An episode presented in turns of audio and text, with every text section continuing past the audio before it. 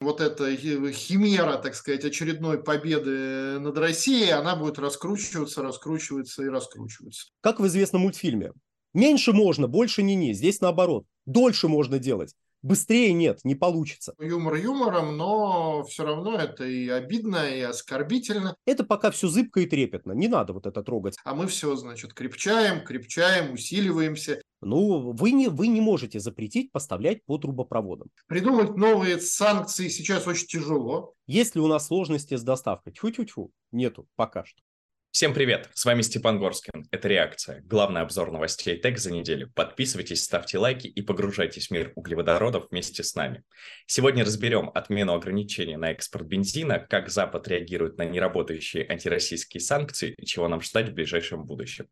У нас в гостях Глеб Кузнецов, глава экспертного совета AC, и Александр Фролов, заместитель генерального директора Института энергетической безопасности, эксперт Института развития технологий ТЭК. Глеб, Александр, здравствуйте.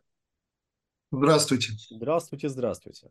Правительство 17 ноября отменяет временные ограничения на экспорт бензина из России в связи с насыщением внутреннего рынка. Глеб, в связи с этим вопрос. Э, стоит ли ждать снижения цен на бензоколонках или это теперь константа, на которую даже не повлияет э, укрепившийся рубль? Я на это скажу не из, так сказать, экспертных соображений, а из общепрактических, что любое не повышение цен – это уже, считай, снижение. Потому что, к сожалению, э, инфляционное давление, оно может быть высоким, может быть низким, может быть средним, но оно все равно есть потребности наполнения бюджета, они могут быть императивными или спокойными, но они все равно есть и так далее и тому подобное. То есть э, рост цен – это одна из таких немногих, так сказать, констант, которые э, есть в нашей жизни. И важно, чтобы этот рост цен был, во-первых, контролируемым, во-вторых, медленным, а в-третьих, находился э, в связи с ростом, так сказать, располагаемых доходов населения. Так что надеяться на то, что цены э, упадут, э, смысла нет. Имеет смысл надеяться на то, что они не будут расти настолько опережающими все и вся темпы. Что же касается отмены время, так называемого временного ограничения, то я напомню, что в этой же студии мы обсуждали политический характер этого ограничения как такового, что это был важный символический акт для а, демонстрации того, что правительство, значит, э, бесконечно заботится о народонаселении. И сейчас, когда потребность в такого рода, значит, символизме в связи с насыщением действительно рынка исчезла, правительство с легким сердцем э, от него отказывается. Я думаю, что это позитивно. Стране избыток дизеля. Может быть, э, здесь тоже стоит снять ограничения и разрешить продавать ну, избыток дизеля у нас это обычное дело, то есть мы крайне дизелепрофицитная страна, производим порядка 85 миллионов, ну, по крайней мере, если опираться на данные прошлого года. Я бы все-таки ждал, что дизельное, дизельное топливо тоже получит полное разрешение на, на, так сказать, э, доступ к экспорту, но, ну, видимо, еще надо подождать недели две, а то и три, чтобы убедились, что все хорошо. Однако, завершая, замечу, что у нас впереди новогодние праздники, а на новогодние праздники может, может прийтись всплеск роста, а, роста спроса на моторные топлива. И как бы так ни получилось, что дадут разрешение на экспорт, а тут вот рез, резкий рост спроса. Вот как-то надо это предусмотреть, и как-то нужно синхронизировать эти два действия. Россия направит на экспорт э, до 3-5 миллионов тонн бензина, сообщает ТАСС. А куда направит? Ну, 3-5 миллионов тонн это вполне справедливо, я бы даже сказал 4-5 миллионов тонн, потому что мы традиционно поставляем ну, примерно 10% от производимых объемов на экспорт, то есть порядка 90% идет на внутренний рынок. Ну, а производим мы где-то 42, вот если опять же прошлый год брать, примерно 42 миллиона тонн. И, соответственно, ну, где-то, да, вот 4, ну, может, 5 миллионов тонн пойдут на экспорт. Опять же, это в годовом выражении, это не то, что сейчас вот возьмут 4 миллиона тонн и увезут, и все, не останется, не останется топлива. То есть все, что вы за месяц произвели, все взяли и увезли. Нет, это, это разумеется, не подразумевается, будет где-то 10% идти на экспорт. ТАСС сообщает, что Россия направит до 3-5 миллионов тонн бензина на экспорт. Куда направят?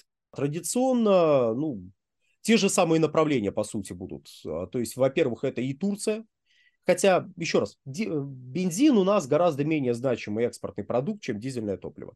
Это, это, соответственно, Турция, это страны ближнего зарубежья, куда, в общем, опять же, традиционно, постсоветское пространство, давайте так скажем, а куда, опять же, традиционно шел, э, шел наш бензин. Ну и возможно, просто возможно, это будут, какие, будут, будут страны, располагающиеся на Ближнем Востоке. Турцию мы, так сказать, выводим, из э, Турции отдельно у нас от э, ближневосточных стран. Вот, возможно, в ближние восточные страны еще какие-то объемы будут поставляться. Я очень сильно сомневаюсь, что значимые объемы пойдут на Дальний Восток, ну, как в Азиатско-Тихоокеанский регион. Там и особого спроса на наш персональный бензин нету. Там довольно крупные производители, которые готовы экспортировать, имеются. Да и вести его туда сложно, чисто логистически. Поэтому вот ближний круг, то есть все, кто не Европа, возможно, какие-то объемы, опять же, пойдут на север Африки, там уже протоптанные дорожки, за прошлые годы для наших нефтепродуктов. Александр Глеб, спасибо. Теперь обратимся к зарубежным источникам. Газета Financial Times со ссылкой на источники, знакомые с переговорами в Брюсселе, пишет, что Дания по новым планам ЕС будет проверять и, вероятно, блокировать танкеры с российской нефтью, проходящие через ее воды. Позже Европарламент дал заднюю. В предложении комиссии инициатива так и не была внесена. Глеб, на ваш взгляд, кому была выгодна эта публикация и какие цели вообще преследовали? Каждая публикация, так сказать, нет смысла обсуждать их по отдельности. Есть так называемая повестка дня. Повестка дня, адженда, она целиком и полностью санкционная. И э, авторам, так сказать, санкционной политики, эмитентам санкций очень важно показывать, что они не успокаиваются, что санкционный трек э, продолжается, что санкции достигают какого-то успеха, тема имеет какое-то развитие, и поэтому время от времени разной степени, так сказать, нелепости, глупости, абсурдности возникают э, пробросы. Да? Мы помним, как, значит, рассуждение о том, стоит ли у россиян изымать шампуни э, в рамках, значит, борьбы, санкционной борьбы было, да, сейчас вот рассуждение о том, стоит ли проверять, э, значит, взвешивать нефть на предмет ее российского происхождения, да, или там как-то по-другому исследовать.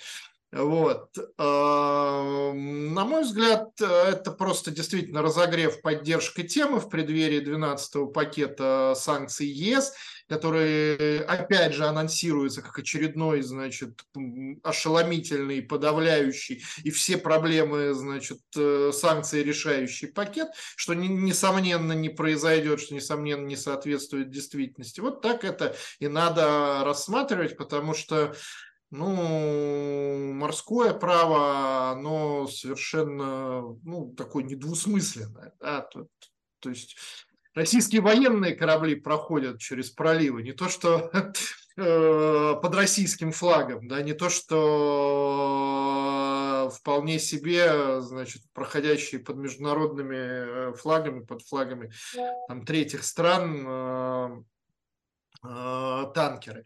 Так что к этому надо относиться с одной стороны с юмором, а с другой стороны не забывать, что юмор юмором, но все равно это и обидно, и оскорбительно, и на самом деле ведет к такому сдвижению этого самого окна Авертона проклятущего в сторону возможного введения каких-то, может быть, не столь радикальных мер, но весьма неприятных для наших, так сказать, экономических субъектов.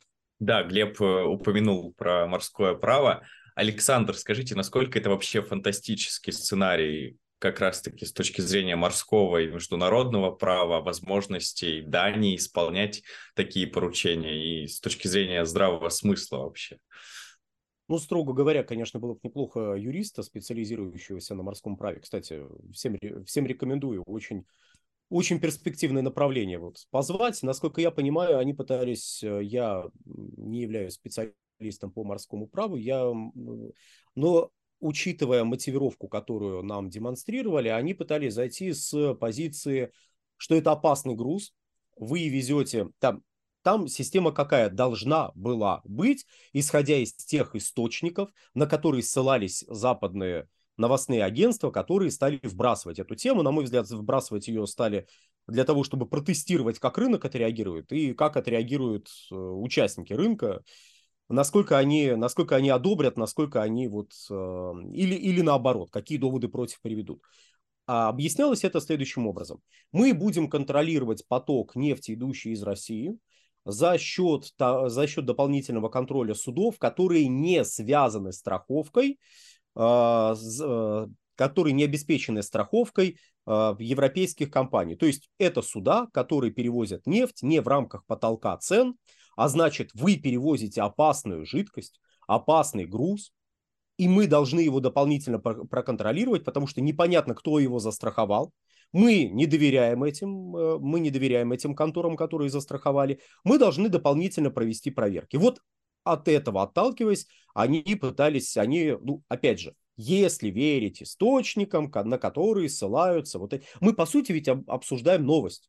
Новость, которая была вброшена и которая не стала фактом объективной действительности, ну или, по крайней мере, не стала на данный момент там уже возникали вопросы, а хватит ли у вас бюрократического аппарата проводить, э, проводить обследование такого количества судов.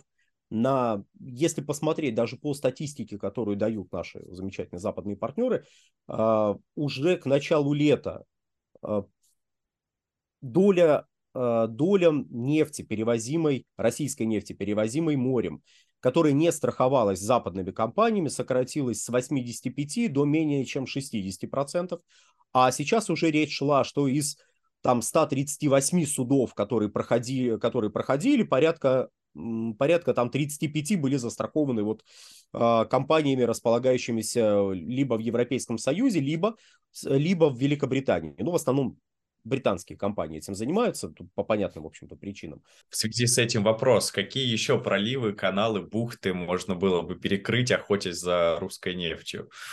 Да нет, вот как раз-таки перекрывать, э, перекрывать довольно опасно. То есть почему, подобное, почему подобного рода практика ну, была бы крайне сомнительна с точки зрения перспективности ее введения? Пиратство возможно в любой точке Мирового океана. Гораздо веселее, если будет перекрыт, знаете, Малакский какой-нибудь пролив или Армузский пролив. Вот если они будут перекрыты, там будет весело и задорно. Если попытаться ловить российские суда, то это просто приведет к росту цен. Ровно такому же, как вот перекрытие вышеназванных проливов. Поэтому ловить их ну, на данный момент политически нецелесообразно дополнительные препоны, завершая, дополнительные препоны создавать, там, блокируя суда наши в районе Дании, и, допол... и даже если их не будут останавливать, там, арестовывать эти грузы, а просто вот а, задерживать транспортировку. Ну хорошо, эти суда куда идут? В том числе в Индию. А вы откуда, дорогие европейцы, получаете сейчас нефтепродукты? Из разных источников, том числе из Индии. То есть Индия будет, будет с задержками получать нефть для нефтепереработки, а вы с задержками будете получать нефтепродукты. Оно вам надо? Ну, наверное, оно вам не надо. Интересно, что эта новость не получила особой огласки на Западе, но ее подхватили российские и украинские источники. Глеб, какая цель э, у России и Украины тиражировать э, этот фейк? Не, ну, Украина-то это вообще все понятно, так сказать. Э, украинское национальное сознание все время балансирует между зрадой и перемогой, да, между предательством и победой. Да, вот. И каждый, каждый факт интерпретируется либо как ведущий в одну сторону, либо как ведущий в другую. Сейчас в международной повестке очень мало новостей, которые, значит, поддерживают линию перемоги и очень много новостей, которые поддерживают линию зрады. Поэтому любая, любая, значит, новость, хотя бы гипотетическая, о том, что вот, значит, у нас э, происходит перемога очередная, да, хотя бы в смысле ограничения внешнего, внешней торговли России, естественно, будет раскручиваться э, со страшной нечеловеческой силой, еще и мультиплицироваться и так далее и тому подобное. И действительно, вот эта химера, так сказать, очередной победы над Россией, она будет раскручиваться, раскручиваться и раскручиваться. Ну и в наших пропагандистских целях мы тут тоже все время, значит, демонстрируем о том, что мы превозмогаем а, чудовищное международное давление, что мы, значит, что, что только эти, значит, наши проклятые э, оппоненты не придумывают, чтобы нам сделать плохо, а мы все, значит, крепчаем, крепчаем, усиливаемся, наращиваем, значит, свой международный авторитет. То есть это такая чисто пропагандистская история, которую используют в разных странах э, совершенно по-разному. И опять же понятно, почему в Европе это никого не заинтересовало. Потому что сменилась повестка дня, российско-украинский конфликт э, ушел не то чтобы с первых полос, он ушел со вторых и третьих полос в сторону, значит, совсем в, конце газет в конце новостных выпусков, и по большому счету новость о том, что мы могли бы еще сделать, чтобы сделать России плохо, то есть это даже не новость, а рассуждение, она никого не интересует. Сейчас на повестке дня э, арабо-израильский конфликт, если говорить про международную часть, и кризис стоимости жизни в Европе и снижение, не то что уже снижение экономического роста, а рецессия – а, если говорить про внутриевропейскую повестку. Александр, кто внутри России может быть заинтересован в подобной публикации? В некоторых медиа была информация о том, что эта история связана с СМП и лоббистскими группами, которые вступают за арктический хаб. Кто еще может стоять за ней?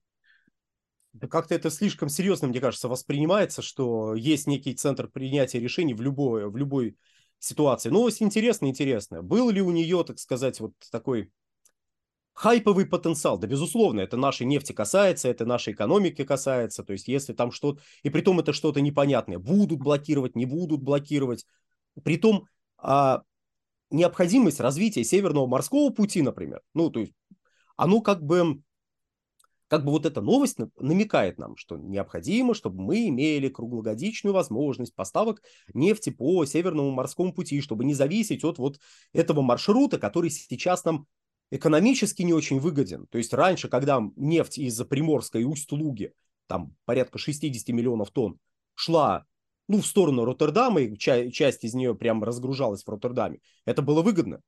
Неделя, и вы, вы на месте. Теперь та же самая нефть до потребителя – который эту нефть покупает, идет 3-4 недели. Ну, по Северному морскому пути, например, до этого потребителя было бы быстрее. Очевидно, что это выгоднее. Да, очевидно, что это выгоднее. Можем мы сейчас его сделать кругло, круглогодичным? Нет, не можем. А, делается что-то в этом направлении? Да, делается. А делали, делалось бы что-нибудь в направлении круглогодичной навигации по Северному морскому пути, если бы не было, ну вот, ситуации с Европой? Да, э, да, мы собирались развивать СМБ раньше. Вы согласны с тем, что в публикации может быть заинтересован э, Росатом? Давайте так, а что-то изменится для Росатома, если этих публикаций не будет? А вдруг неожиданно у нас на Дальнем Востоке перестанут э, заложенные уже ледоколы строить? Нет, не перестанут. То есть у нас есть программа создания, э, программа создания круглогодичной навигации по Северному морскому пути эта программа не зависит от такого рода публикаций. Деньги уже вложены, притом вложены еще и запланированы и вложены еще до того, как все началось 24 февраля 2022 года, и эта навигация в любом случае создавалась бы. А ее значение сейчас, ну, отрицать довольно странно. От того, что сегодня эти публикации будут брошены, сама необходимость разворота на вот север через Арктику, вот такого пути круглогодичного, она никуда не исчезнет. И быстрее вы этот путь не проложите, не сделаете его круглогодичным. Поэтому нет, я бы не связывал. Просто всем интересно. Мама родная, смотрите, что нас опять обижают. И, как вот коллега сказал, а мы превозмогаем. Мы, в общем, ничего не сделали, мы об этом поговорили, но вот, пожалуйста. Хопа, они испугались наверняка. Давайте продолжим обсуждение темы России и Запада под другим углом. Обсудим 12-й пакет санкций. Э, Глеб, что принципиально нового нам ждать и что значат слова об ужесточении потолка? А, они хотят его, ну, то есть потолок – это всем известный факт, обходили э, различными способами. Возникла практика обхода потолка, э, вот. Вообще возникла огромная практика избегания санкций как в ТЭК, так и в поставках оборудования внутрь России и так далее и тому подобное. Чего только не придумали люди в финансовой сфере, да, банки и так далее и тому подобное. Придумать новые санкции сейчас очень тяжело. Э, каждая новая санкция будет больше приносить ущерба их авторам, чем значит, э, России, да, потому что по большому счету санкциями охвачены абсолютно все стороны человеческой жизни, да, значит, но, но, идея сейчас состоит в том, что нужно ужесточить администрирование уже введенных санкций, то есть помешать, значит, коварным русским а также их нечистоплотным партнерам в глобальном юге или даже внутри западных стран, это все в кавычках, да, этих санкций э, избегать.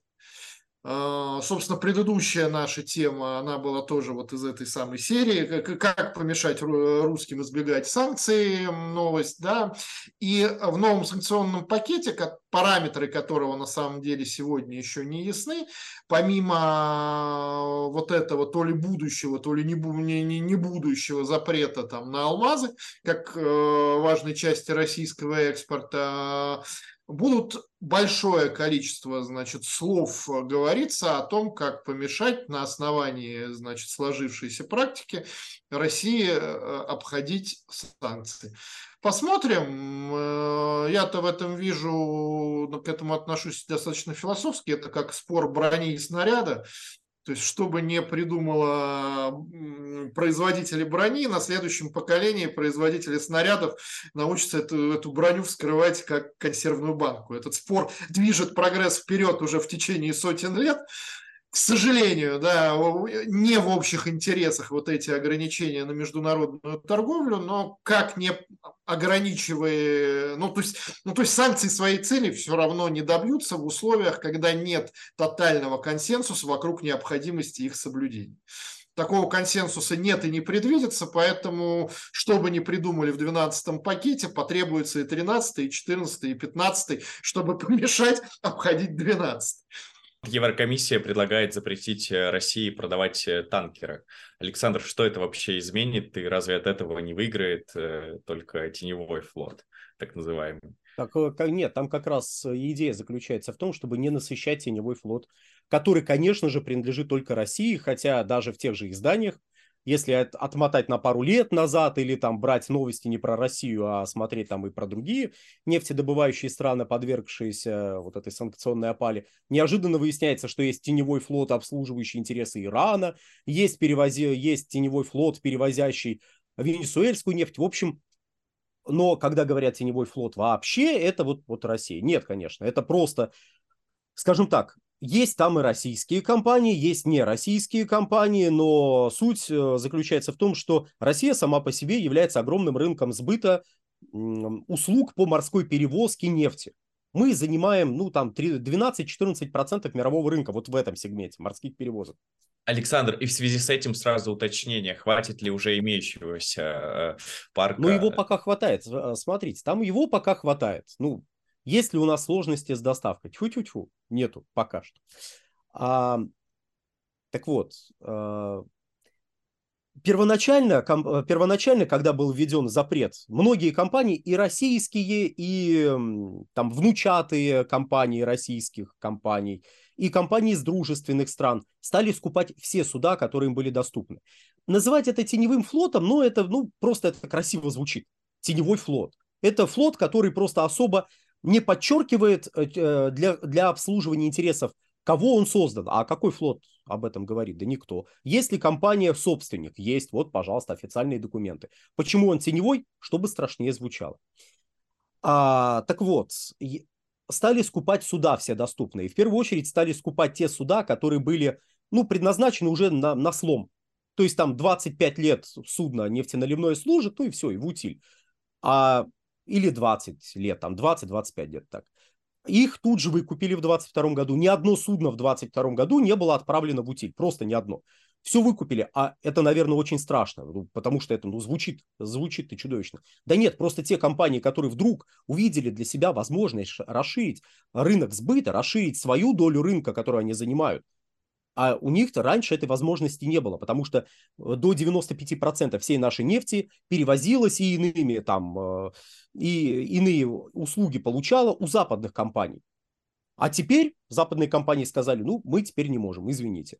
Значит, тут же скупаются суда, все доступные, и начинают перевозить российскую нефть. Потом скупаются суда помоложе. А у кого скупаются? Ну вот, какая-нибудь греческая компания решает, все, вот там судно Есон, судно Аргонавт, и вас, при, вас пришла пора сдавать в утиль. Тут появляется кто-нибудь из Объединенных Арабских Эмиратов и говорит, а зачем в утиль? Если можно мне продать, я еще вот с этим судном что-нибудь хорошее сделаю. Ой, здорово, говорит греческая компания и продает это судно, это судно компании в ОАЭ.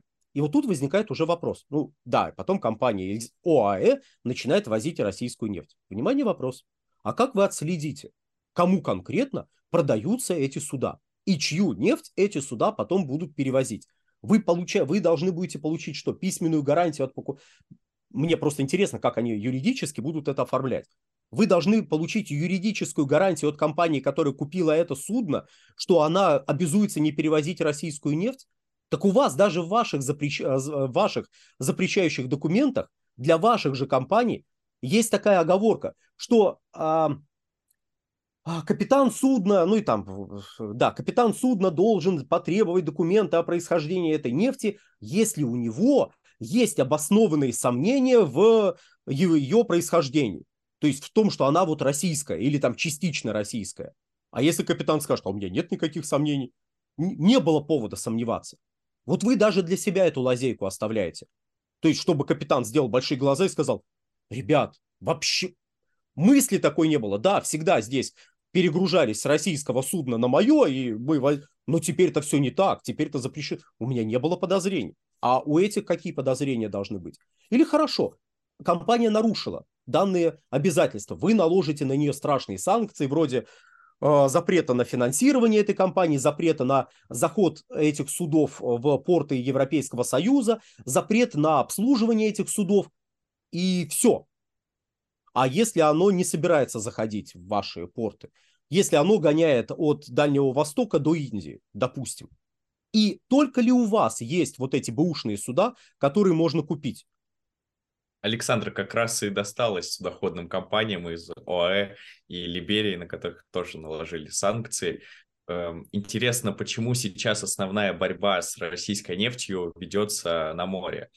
Те же вбросы про датские проливы, э, были новости, что Минфин запросил информацию о судах, которые якобы перевозят российскую нефть. Борьба идет с морскими поставками, потому что это единственные поставки, которые вы хоть как-то можете контролировать, на которые вы хотя бы теоретически можете повлиять.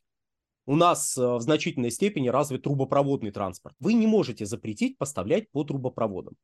Значит, вы будете пытаться блокировать а, те а, каналы, которые вы отчасти Э, которые вы хорошо контролировали и отчасти контролируете сегодня, а это морские поставки. Завершаем сегодняшний выпуск. Спасибо нашим экспертам. Мы обсудили главные новости ТЭК за неделю. Подписывайтесь, ставьте лайки, делитесь мнением в комментариях. Увидимся в следующем выпуске.